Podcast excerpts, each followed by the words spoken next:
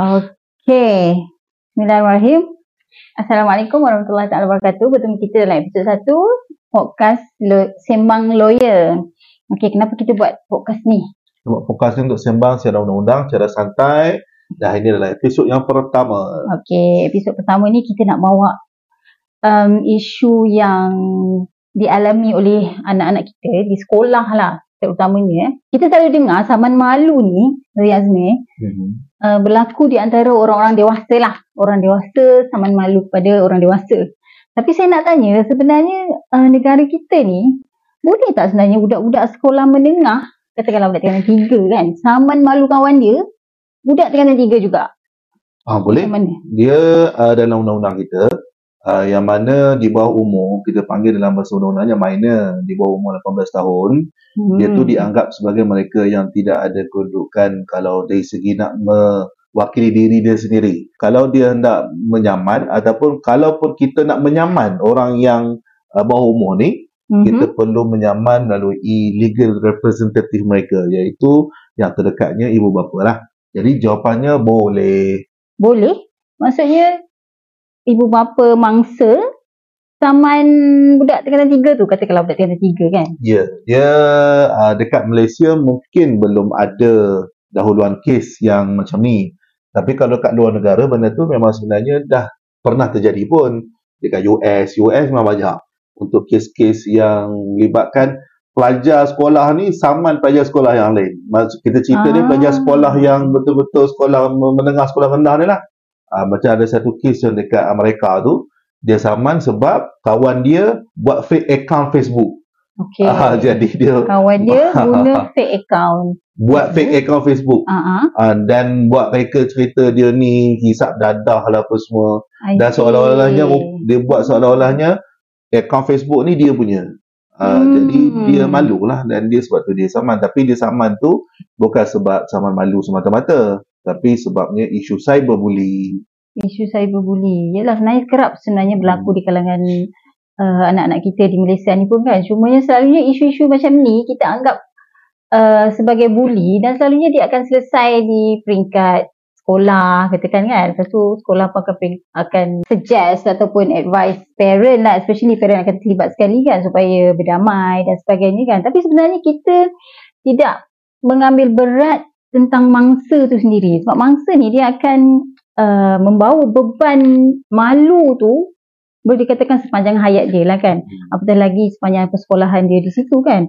Jadi kadang-kadang kita, parent ni, ibu bapa ni dia tak tak tahu macam mana nak nak bertindak bagi membela anak dia mangsa kepada uh, bully dan sebagainya ni kan. Jadi saya rasa kalau macam kita mengambil satu tindakan saman malu ni, dia sebenarnya memberi impak yang besar jugalah kepada mangsa bahawa mereka ni sebenarnya mangsa ni dibela dan sebagainya kan. Apatah lagi kalau ia diambil oleh ibu bapa. Jadi maksudnya saman malu ni boleh dimulakan oleh ibu bapa mangsa kepada pembuli tadi. Katalah kita nak saman pembuli tu kan yang telah memalukan mangsa ni. Betul? Betul? Maksudnya ibu bapa mangsa mengambil tindakan kepada ibu bapa pembuli ke ataupun kepada pembuli tu sendiri yang berumur bawah umur ni. Ah, yalah, dia memanglah dia, dia dari segi tindakan undang-undang tu seolah-olahnya student tu uh, menyamai student yang satu lagi. Ah, tapi dari segi kertas undang-undang tu nanti dia akan melihat bapa bapa dia parent lawan parent lah. See. Ah, Oh. sebabnya kedua-duanya masih berumur. Tapi maksudnya masih lagi boleh. Selagi mana uh, elemen-elemen dari segi uh, untuk kalau cerita sama fitnah ni, elemen-elemen fitnah itu telah dibuktikan. Iaitu tiga elemen utama itulah. Dia kena membuktikan bahawa perkara tersebut memang merujuk ataupun perkara yang fitnah itu merujuk kepada orang yang menyaman.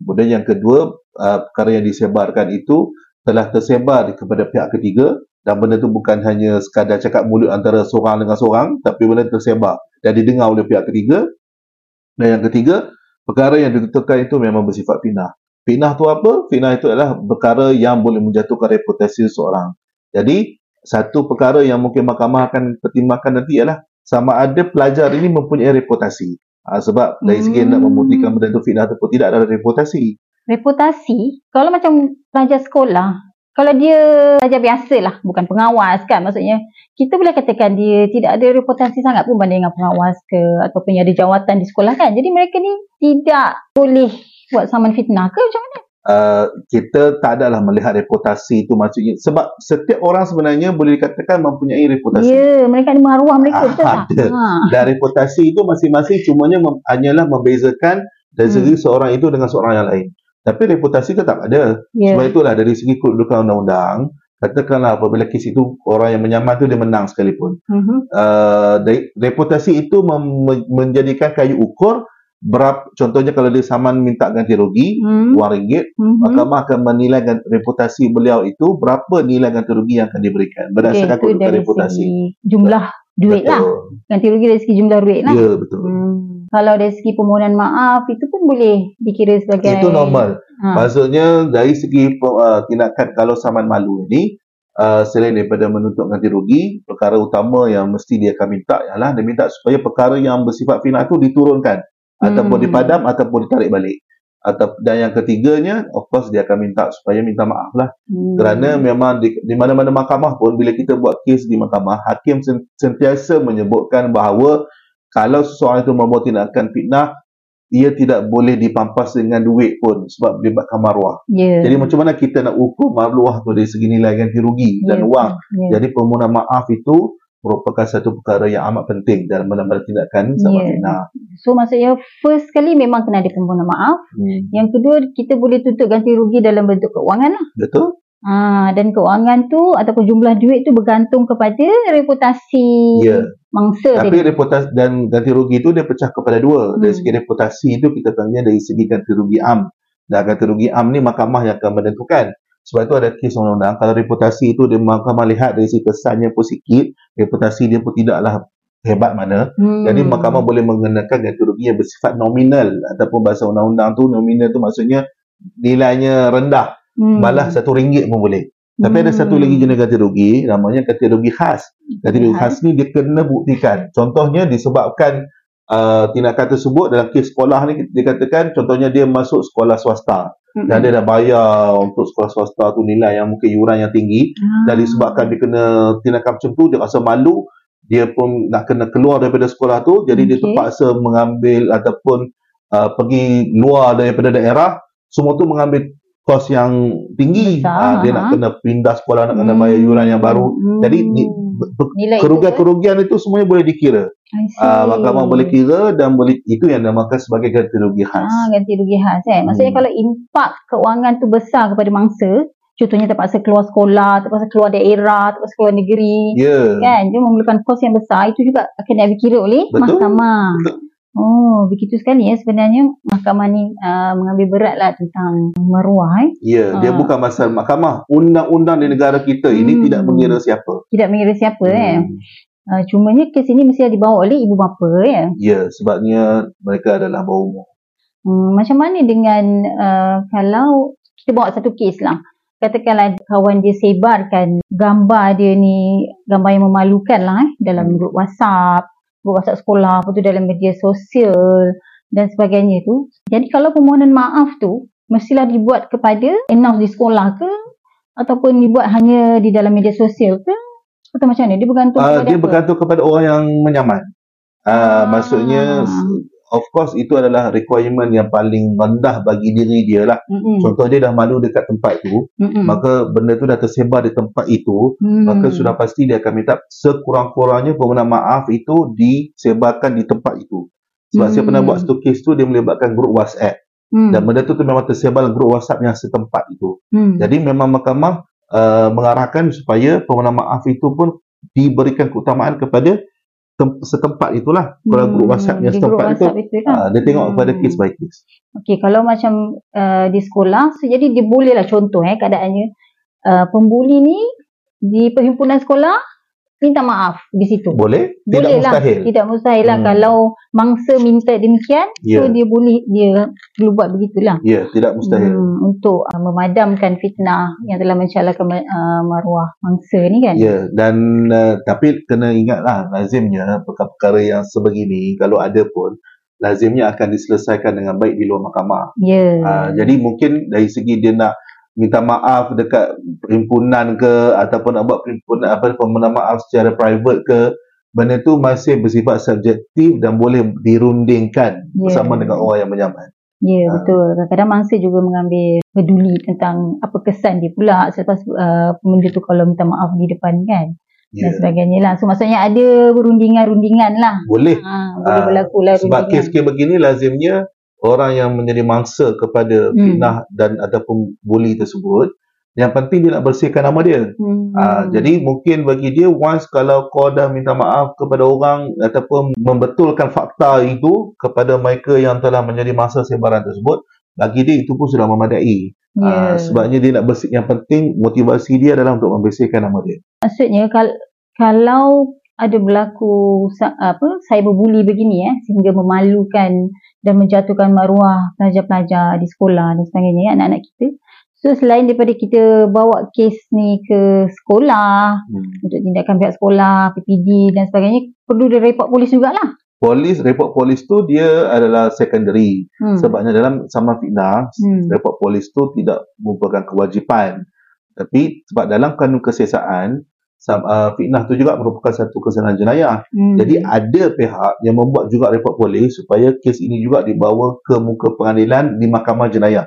Uh, sebab kalau mahkamah jenayah dari segi Oh. hukumannya denda dan sebagainya. Tapi untuk kes sivil jenis saman malu ni dari segi ganti rugi itu akan dapat kepada diri dia. Uh, jadi mungkin dia buat report polis tu adalah supaya kes itu juga menjadi, uh, dibawa ke mahkamah jenayah. Itu yang Oh. dibawa kadang-kadang dia orang buat report polis tu. I see. Oh, kalau nak bawa ke mahkamah jenayah, report polis diperlukan. Betul. Wajib lah. Betul. Kalau kita nak bawa kepada mahkamah sivil untuk saman malu ni tidaklah jadi mandatory lah untuk Ya, buat report polis. tidak wajib. Hmm. Oh, tidak wajib. Okey. So apa bukti-bukti yang uh, mangsa perlu ada katakanlah dia nak memulakan saman malu pada kawan dia ni, apa bukti-bukti yang dia perlu ada? Kalau perkara yang memalukan dia tu bersifat tulisan, Mhm. senanglah dibuktikan. Hmm. Ah, contoh macam di Facebook ke, WhatsApp ke, Hmm. benda tu amat mudah untuk bukti. Sebabnya Hmm. benda tu hanya perlu kita printkan benda tersebut ataupun kita screenshot dan kita bawa salinan tersebut ketika kita filekan samad ataupun ketika benda tu dibicarakan. Cumanya ada dua lah perkara yang kedua yang perlu dibuktikan oleh pihak yang menyaman tu ialah sama ada dia boleh buktikan orang yang disamad itulah sebenarnya yang menulis dan menyebarkan tulisan tersebut. Hmm. Ah, ini yang kadang-kadang yang menjadi agak rumit Hmm. Ha, tapi kalau memang dah ada satu bukti contohnya dia WhatsApp nombor Ah, tu memang memang nombor nombor dia, dia. Ah. Facebook tu pula memang Facebook nama Facebook dia. dia. orang pun tahu kata tu Hmm. memang Facebook dia yang Hmm. yang dia sebarkan tu jadi memang Hmm. mudah untuk buktikan Oh, so maksudnya cukup lah kalau ada screenshot daripada kiriman WhatsApp, WhatsApp dan WhatsApp Ya, group, betul. Cukup. di Facebook. Hmm. Oh, cukup eh. Maksudnya kuat lah wah untuk dijadikan kes Betul. bahawa pembuli telah memfitnah. ya dia tak sama Mangsa. macam dulu kalau Hmm. dulu ni kalau contoh macam orang kena fitnah dekat surat khabar Mm-mm. kadang-kadang kita kena bawa wartawan yang melaporkan perkara tersebut Hmm. Kadang-kadang mahkamah minta salinan rakaman temu bual sebelum perkara tersebut ditulis dalam surat khabar. Jadi memang agak sukar dulu. Tapi sekarang ni Hmm. Facebook dengan WhatsApp ni Ya, memang sebenarnya susah lah kalau nak mengelak. Memang Susah senang Yelah. Yang nak sendiri. sangkut. Ha. Ya, betul. Sendiri punya nombor kan, sendiri punya akaun Facebook, Hmm. katakanlah Facebook, eh, Instagram dan sebagainya. So senanglah untuk dibawa ke mahkamah dan dibicarakan eh. Betul. Cumanya setakat ni kalau kes di Malaysia ni di peringkat sama menyaman peringkat sekolah menengah ni katakanlah sekolah menengah eh. Hmm. Dah ada ke belum? Kalau sesama student, Hmm. saya cuba cari macam tak ada. hmm. Kalau ada pun mungkin perkara itu tidak dilaporkan di akhbar. Mungkin sebab benda tu Hmm. amat bersifat terpencil lah setempat. Oh. Tapi yang Okey. viral yang agak menjadi isu yang besar baru ni tahun 21 ataupun 22 yang isu Ain tu yang ada pasal Ain? isu uh, buat satu kempen uh, untuk kata sekolah selamat dan sebagainya dan dia disaman oleh guru dia. Ah, dan dia menyaman guru dia dan guru dia membuat saman balas.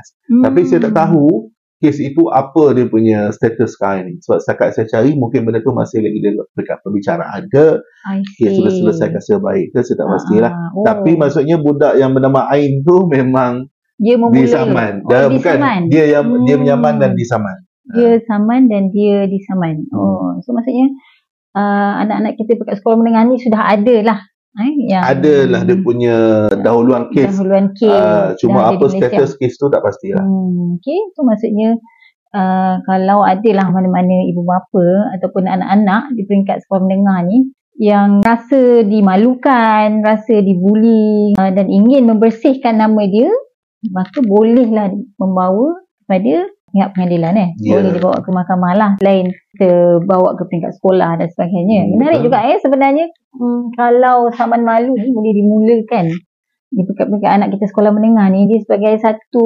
indikator juga yang menunjukkan kita anak-anak ni boleh bangkit mem- membela maruah dia, berani membela maruah dia eh. Jadi perlu ada support dan sokongan daripada ibu bapa lah. Betul, betul. Setuju. Pada pandangan uh, Lawyer Azmi, ibu bapa ada ke maklumat tentang perkara ni sebenarnya? Uh, dia macam ni kadang-kadang uh, ibu bapa mungkin dia malas nak besar-besarkan perkara macam ni sebabnya nak pergi ke Hmm. mahkamah ni bukan yang satu benda yang uh, mudah Hmm. dan dia juga costly sebab nak ambil peguam dan sebagainya Hmm. dan benda tu ambil masa dan sebab tu kalau kita tengok kes-kes yang berlaku bukannya pen, uh, melibatkan pelajar sekolah uh, contohnya dia pernah kalau pernah kalau tengok kepada surat khabar kalau pernah ingat ada bekas pelajar di Sabah ataupun Sarawak pernah saman uh, guru dia kerana tak datang sekolah belajar yang bahasa Inggeris tu Ya, betul betul betul dan Ah, dia menang. dia menang Ah. berapa berapa ribu ke- diba- Dia perlu dapat dibayar. dia. dia saman guru tu dia saman Hmm. sekolah tapi dia saman Hmm. Selepas mereka dah bukan duduk kat sekolah tu dia orang dah umur 20 I see. Ah, so mereka bukan bawa umur lah ketika dia ketika memulakan. menyaman dia Ah. tapi tindakan itu berlaku ketika mereka di bangku sekolah Ah, umur boleh ya 17. backdated gitu. dia sebab uh, tindakan saman fitnah ataupun tindakan undang-undang sivil tort ini yang dipanggil Mhm. tort eh dia punya limitasi masa yang dibenarkan oleh undang-undang adalah 6 tahun. Hmm. Ah jadi katakanlah berlaku ketika perkara itu berlaku ketika dia umur 16 ke 14 ke jadi selagi mana benda itu masih ada tempoh 6 tahun Hmm. tahun. dia masih boleh saman. Oh begitu. Ah jadi mungkin Hmm. sebab itu kita jarang kita tak pernah dengar uh, budak minor ataupun budak bawah umur ni Oh. saman budak bawah umur yang lain. Mungkin sebab benda tu dia saman selepas I see. Dia dah melepasi Hmm. umur minor tu sebab dia sendiri yang ambil tindakan. Jadi tak perlulah ibu bapa. Tak perlulah ibu bapa Hmm. mewakili dia. Oh, menarik menarik. Oh, so, jadi kalau uh, kes buli berlaku masa dia berumur 17 tahun lah Hmm. katakan. So dia simpanlah Hmm. bukti-bukti tu. Hmm. Jadi bila dia dah melepasi 18 tahun ke atas, Ya. dia baru nak memulakan saman malu tu. Valid lah. Boleh selagi mana 6 tahun boleh. Hmm, boleh lah maksudnya Boleh. benda tu dibicarakan. Boleh. Ah, gitu ya. Saya pun baru tahu. Hmm, menarik. Okey, saya rasa berkenaan dengan perkara ni menarik untuk kita sama-sama fikirkan sebab kes buli di kalangan anak-anak pelajar sekolah anak-anak pelajar di Malaysia ni especially cyberbully memang banyak berlaku. Uh, jadi saman malu ni juga merupakan jalan keluar lah. Itu yang kita nak beritahu kepada mangsa-mangsa lah eh. Selain daripada uh, kita hanya settlekan di peringkat sekolah dan sebagainya. Okey, terima kasih kepada lawyer Azmi kita untuk episod satu kita pada hari ini. Nantikan untuk episod-episod seterusnya. Bye.